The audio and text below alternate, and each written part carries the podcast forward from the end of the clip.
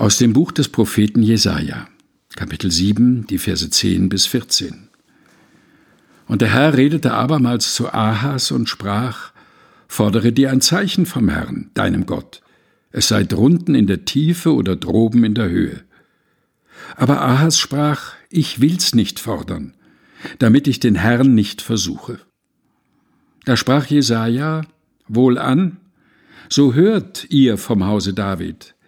Ist's euch zu wenig, dass ihr Menschen müde macht? Müsst ihr auch meinen Gott müde machen? Darum wird euch der Herr selbst ein Zeichen geben. Siehe, eine Jungfrau ist schwanger und wird einen Sohn gebären, den wird sie nennen Immanuel.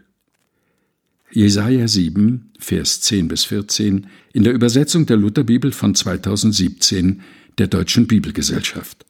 Gelesen von Helga Heinold.